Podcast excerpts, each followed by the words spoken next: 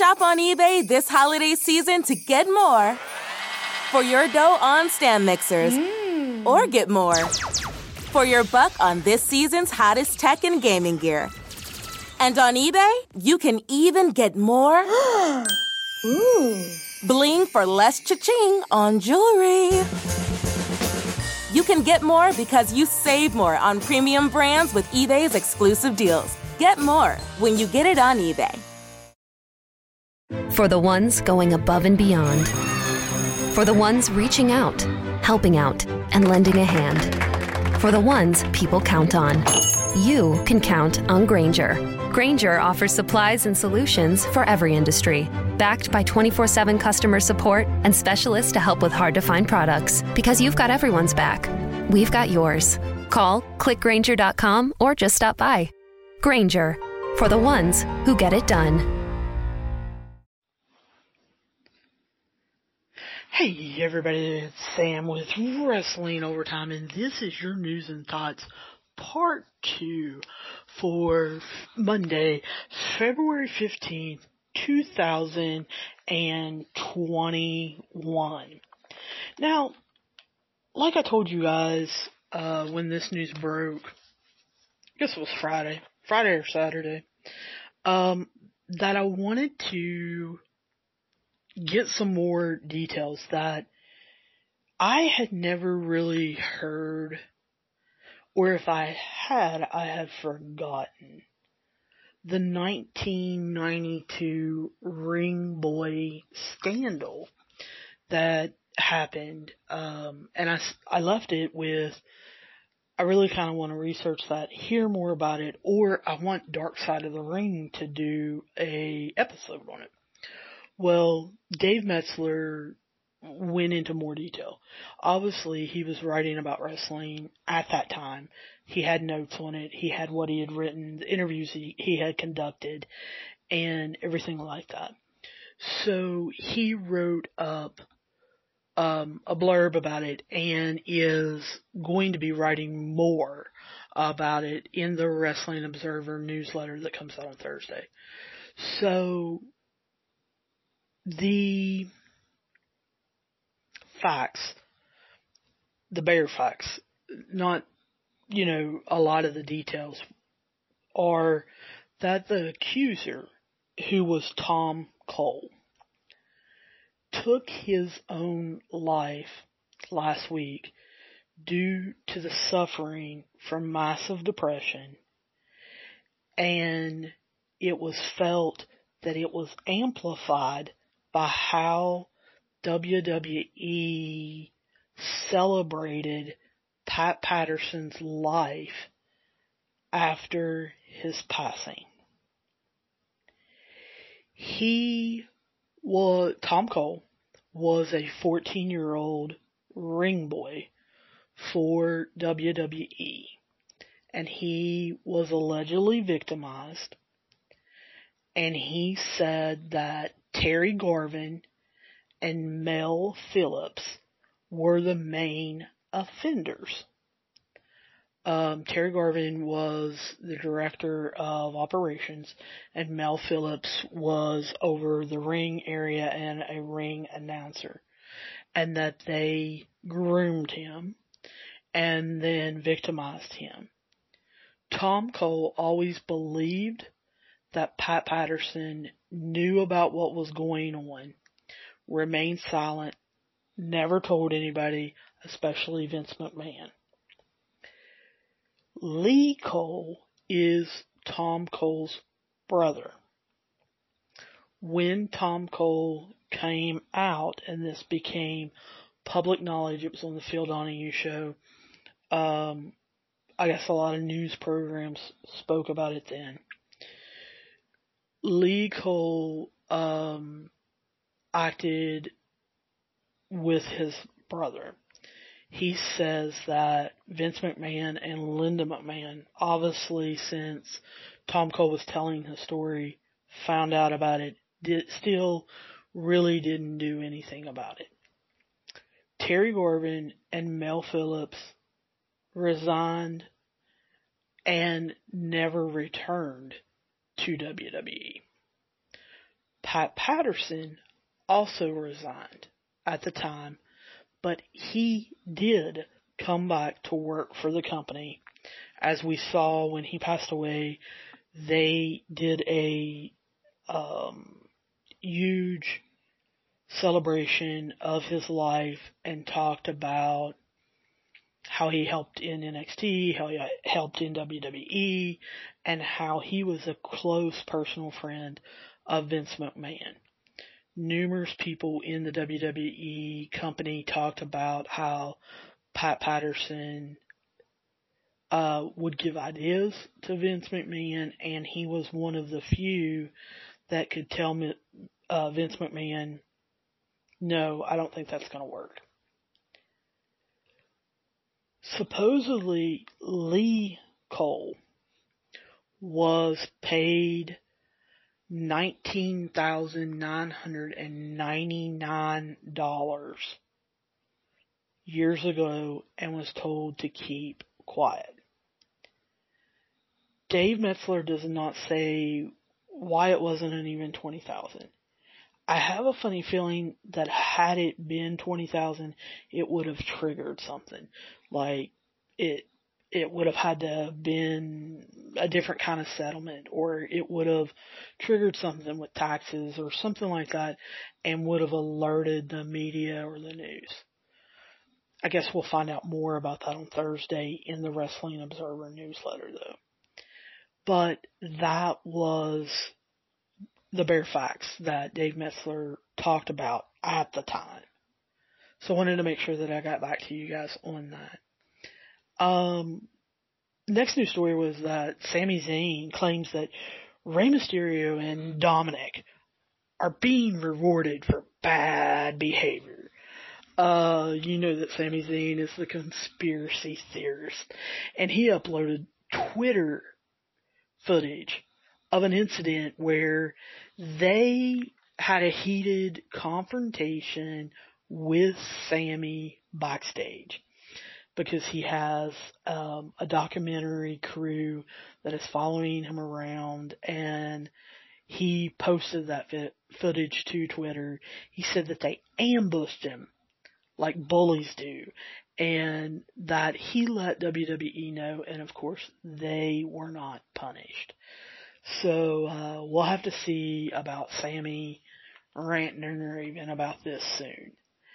Um, La Rosa Negra came out and said that she told Tessa Blanchard she didn't want an apology after being called the N word during a Japanese tour a couple years ago. This is the same exact incident and story that was brought up last January, January of 2020. Tessa Blanchard, two or three days before Impact Wrestling's pay-per-view Hard to Kill, which is one of their big four, um, she was vying for the Impact Wrestling World Heavyweight Championship. If she won, which she did, she would have been the first woman to win what had up until that point been a men's championship. And she was doing intergender wrestling and was defeating men. It was supposed to be a historic achievement. Like I said, about three days, two to three days before um, this match was to take place, Tessa wrote a Instagram post about how women needed to support each other, lift each other up, be behind each other, and not um, tear each other down. I can't remember who it was, and I should have looked it up. But there was one woman who posted on that and said, how can you say that? Are you, you know, are you being serious? And that led to her and another woman making allegations that she was a bully and that she tried to control people, went to management, tried to control matches being made and how things were ran. The third person who came out was La Rosa Negra. And she stated what she stated here that during a Japanese tour, um, now, I guess it would have been four years ago, five years ago, um, Tessa Blanchard spit on her and called her the N word. Um, Tessa, of course, denied all of this, said it never happened, that she did not know why La Rosa Negra would bring this up or make this up. La Rosa said that when Tessa called her this and spit on her, that she hit Tessa in the face. Later, they met at WrestleCade, where she forgave Tessa, but she told Tessa that she did not want to hear an apology from her concerning the situation. I don't know why this is getting brought up again. Um, like I said last year, and I'm not taking up for although it's going to sound like I am. She's 25 years old. When this happened, she, I think they said was 21. She had just turned 21. She was 20, 21. She was young. She was very immature. She admitted that. She had never even thought of being a wrestler. Um, she turned 18. She wanted out. Um, she got an apartment. She went to college. It wasn't for her. She tried different pro- professions and then got into wrestling. She had been in wrestling about two years when this happened. She had trained and had some independent matches. Um, and people saw how talented she was as far as athletically and on the mic. But she was green as grass. This was her first Japanese tour. And I don't know whether this happened or not. Um, like I said, a lot of other people have come out saying that she was a bully, that she went to management. Um, I believe one lady, and I can't remember who it was, it may have been Big Swole, but, uh, one lady came out and said that she was a spoiled brat.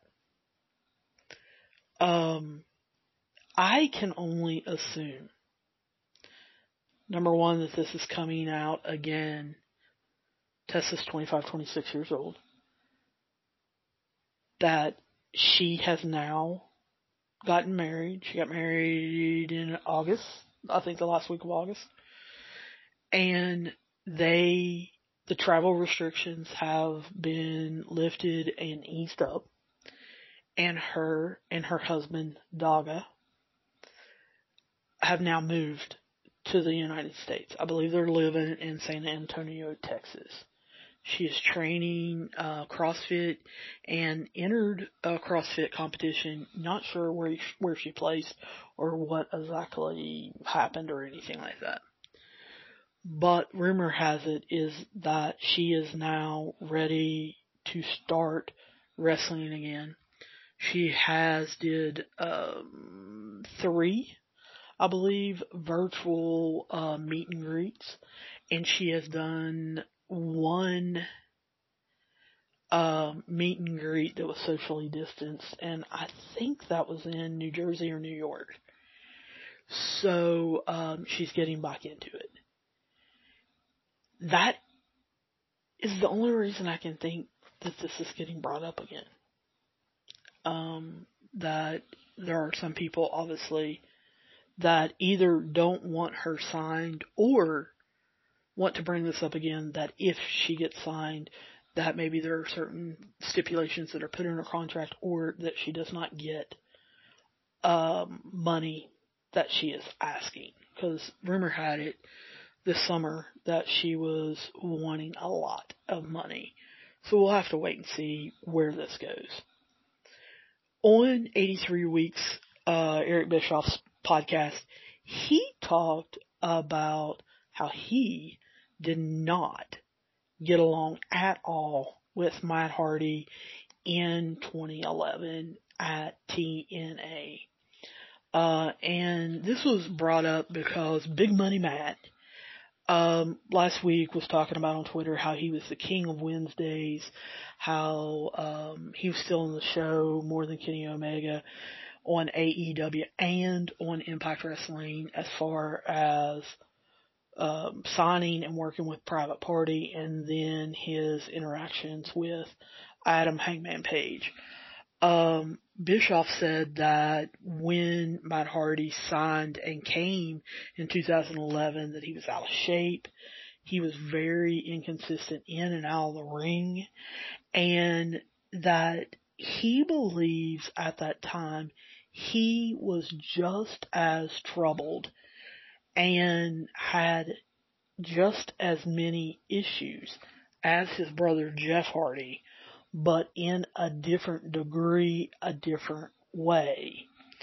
He said that they were doing some promotional stuff and then came later and were supposed to wrestle, I guess later that night.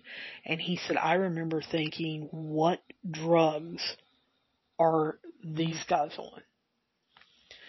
And so, um, I thought that was interesting.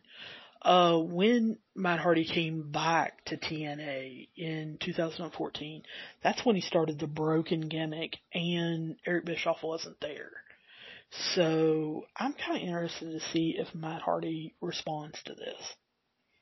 Now, Ring of Honor has announced their next pay-per-view. It's going to be March 26th. It's going to start at 8 o'clock and they're going to celebrate their 19th anniversary. Um, all five titles are going to be defended. It's unknown. They haven't really went into it or announced it whether or not they're going to have some legends come back or people that have worked with them or anything like that. Um, they also didn't announce who is going to be defending what title against who.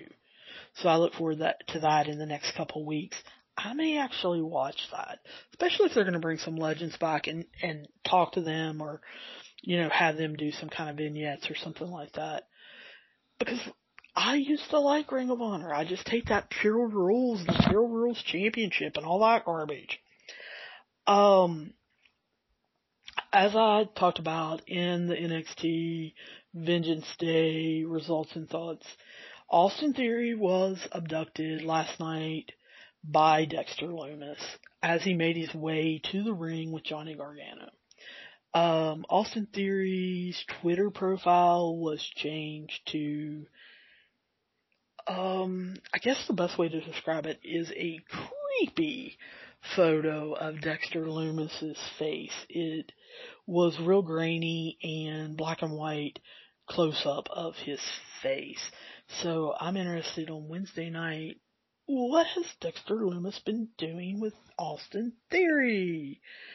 Um, the WWE Elimination Chamber sources are saying that it will probably, it is very likely to feature zero title changes. Zero. Um, I don't know whether or not that includes them all. Um, there have not been very, many matches released as of yet uh, for Elimination Chamber, so we'll have to wait and see on that one. On TV Insider, uh, Bobby Lashley also talked about how he loves, quote, combat and he enjoys his matches with Riddle. That Riddle almost broke his ribs with a kick to the side at one time. I don't understand. Well, I do understand because I imagine WWE would go nuts and will not let them. But with Bloodsport happening this past weekend and then happening this coming weekend, why Bobby Lashley and Matt Riddle are not involved in that. Um, I love it. I absolutely love it. And you see people like Filthy Tom Lawlor, um, Jeff Cobb, Jon Moxley, um, actually competing in it. Um, Davey Boy Smith Jr. is in it. Um, Bobby Lashley and Matt Riddle would be somebody that I would I would like to see in it. Um, Bryan Alvarez brought up kind of what I was talking about on part one. He said he cannot believe WWE has signed over 20 new wrestlers. And he questioned on his podcast whether or not they were planning on getting rid of some people. Or are they going to move them to NXT UK? Or are they going to create some kind of second show that's going to be a developmental show, kind of like AEW Dark? He said right now there is already a struggle on NXT to get TV time and that there are wrestlers always pushing and pitching ideas trying to get on TV and there are only so many spots to go around because NXT only tells so many stories because they end those stories or try to end those stories at takeovers and there's only five spots available. So Bryan Alvarez was thinking along the same lines as me. An update. I told you I would keep you guys updated on Sonya Deville's um, case with. I am still struggling what to call him.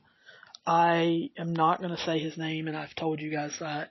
Um, I I don't know whether to call him a stalker because he is not. He actually entered her house but burglar to me doesn't rate high enough. I want to tell call him an idiot, but I also then don't think that you guys will get the seriousness enough of it and will understand it. But anyway, her stalker slash obsessed fan slash burglar is to be questioned about whether he is mentally competent to stand trial. According to PW Insider, he is going to be deposed via Zoom call on February 25th from jail. Um, I'm going to go ahead and say that he's crazy. Um, mentally competent, I don't know. I don't think there's been enough said about him to know whether he was mentally competent. I am leaning towards yes. Yes, he was since the items he brought, such as zip ties and knives and stuff like that, um, shows mental capability and competency.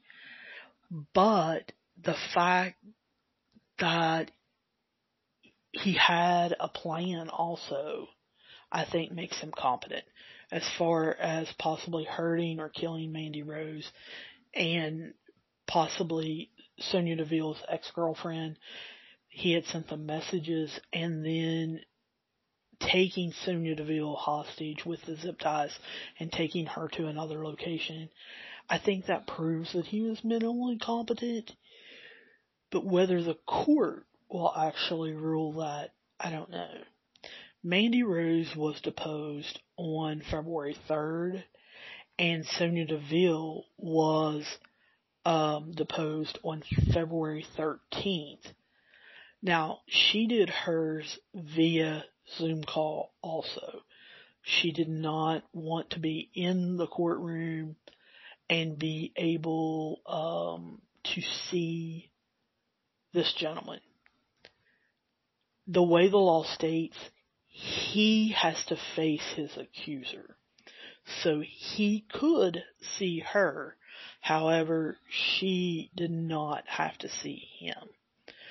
Uh, the police officers that arrived on the scene actually arrested him and interviewed him are set to be deposed on February 18th. None of the depositions and the facts of the depositions have uh, been made public or have been leaked. So we really don't know what has been said. Um, last news item is Cody Rhodes made a huge statement that there's no reason why WWE and AEW cannot form a partnership and a crossover cannot happen. Quickly after that, Tony Khan agreed and said that he would be more than happy to welcome that. Um, that, you know, they would have to talk about it and get answers and, and qualifications and all of that in line, that it just couldn't happen next week. But that, um, he didn't see why in the future that would happen. Um, Cody even went so far to say that in Vince McMahon Jr.'s era, when he first took over what would become the WWF, that he did crossovers in the Northeast. And so he has done them before and set precedent. We'll have to see where this goes. Um, could this become an open border situation such as what Finn Balor said last week? Um, I'm thinking no, but we can always hope. Anyway, as always, if you guys have any questions, comments, problems, or protests, let me know. Write me at wrestlingovertime at gmail.com or hit me up on Twitter, Facebook, or Instagram at wrestlingovertime. And I will be talking to you guys soon, and I'll see you down the road. Shop on eBay this holiday season to get more for your dough on stand mixers mm. or get more for your buck on this season's hottest tech and gaming gear. And on eBay, you can even get more Ooh. bling for less cha-ching on jewelry. You can get more because you save more on premium brands with eBay's exclusive deals. Get more when you get it on eBay. For the ones who get going when the going gets tough, and the ones who know we're tougher together. For the Pathfinders breaking new ground, Grainger offers supplies and solutions for every industry, as well as fast access to experts and 24 7 customer support. Because we know you have people depending on you, so you can always depend on us. Call, clickgrainger.com, or just stop by. Grainger, for the ones who get it done.